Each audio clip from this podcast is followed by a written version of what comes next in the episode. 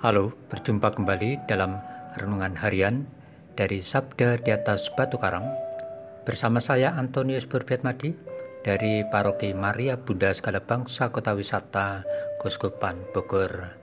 Saudara-saudari yang terkasih, hari ini Selasa tanggal 15 Maret adalah hari biasa Prapaskah pekan kedua.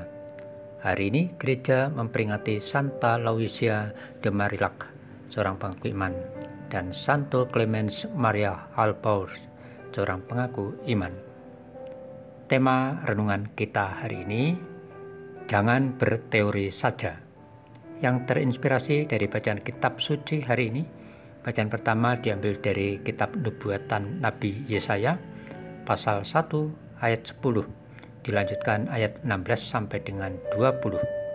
Dan bacaan Injil suci dari Injil Matius, pasal 23 ayat 1 sampai dengan 12. Mari kita siapkan hati kita untuk mendengarkan sabda Tuhan yang akan dibacakan oleh saudari Monica Rosa dari Paroki Kristus Raja Katedral Keuskupan Tanjung Karang.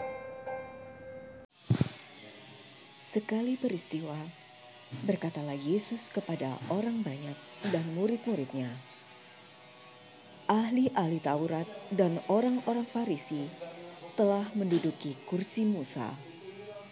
Sebab itu, turutilah dan lakukanlah segala sesuatu yang mereka ajarkan kepadamu. Tetapi janganlah kamu turuti perbuatan mereka, karena mereka mengajarkan tetapi tidak melakukannya. Mereka mengikat beban berat lalu meletakkannya di atas bahu orang, tetapi mereka sendiri tidak mau menyentuhnya. Semua pekerjaan yang mereka lakukan hanya dimaksud supaya dilihat orang. Mereka memakai tali sembahyang yang lebar dan jubah yang panjang.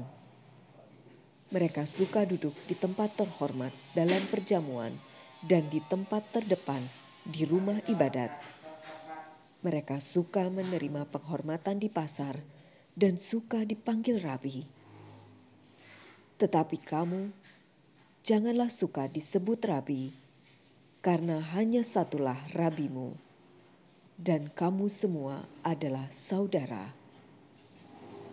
Dan janganlah kamu menyebut siapa pun bapa di bumi ini, karena hanya satulah bapamu, yaitu dia yang di surga.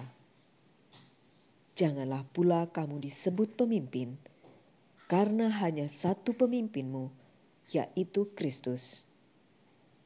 Siapa pun yang terbesar di antara kamu, hendaklah ia menjadi pelayanmu.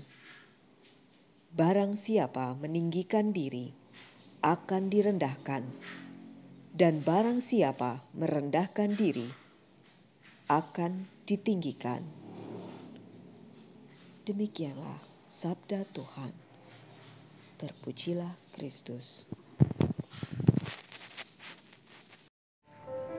Saudara-saudari yang terkasih, dalam kasanah budaya Jawa, istilah guru dimaknai sebagai sing digugu lan ditiru, yang dipercaya dan diteladani.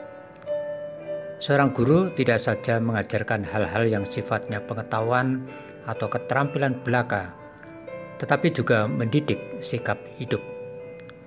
Untuk itu, tentu saja sikap hidup seorang guru haruslah lebih dahulu baik dan benar, sehingga apa yang dikatakan atau diajarkannya itu adalah hal yang dapat menjadi tuntunan kebaikan hidup bagi yang lain. Orang tua adalah guru utama bagi anak-anaknya. Setiap kita adalah guru bagi yang lain. Untuk itu, sikap kita haruslah dapat dijadikan teladan hidup yang bisa dipercaya dan ditiru oleh orang lain. Namun, bagaimana dalam kenyataannya? Saudara-saudari yang terkasih, dalam bacaan Injil pada hari ini, Yesus mengkritik sikap hidup para ahli Taurat dan kaum Farisi yang mana kenyataan sikap perbuatan mereka sering bertolak belakang dengan apa yang mereka ajarkan. Mereka tidak mentaati dan melakukan ajaran, aturan, atau hukum yang mereka buat sendiri, namun malah memaksakan kehendak mereka untuk dilaksanakan oleh para pengikutnya.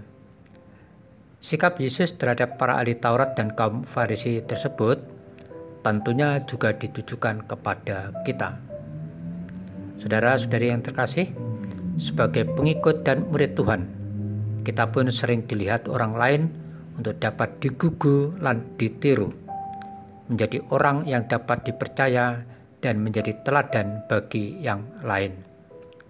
Semoga di masa prapaskah ini dapat kita jadikan sebagai masa latihan perbaikan sikap hidup keseharian dan beriman kita. Semoga dengan bimbingan Roh Kudus, kita dimampukan untuk menyelaraskan sikap perbuatan kita dengan apa yang kita pikirkan dan katakan kepada orang lain. Mari kita tunjukkan sikap perbuatan nyata kita daripada berteori-teori belaka. Ya Yesus, berilah aku roh kerendahan hati. Amin.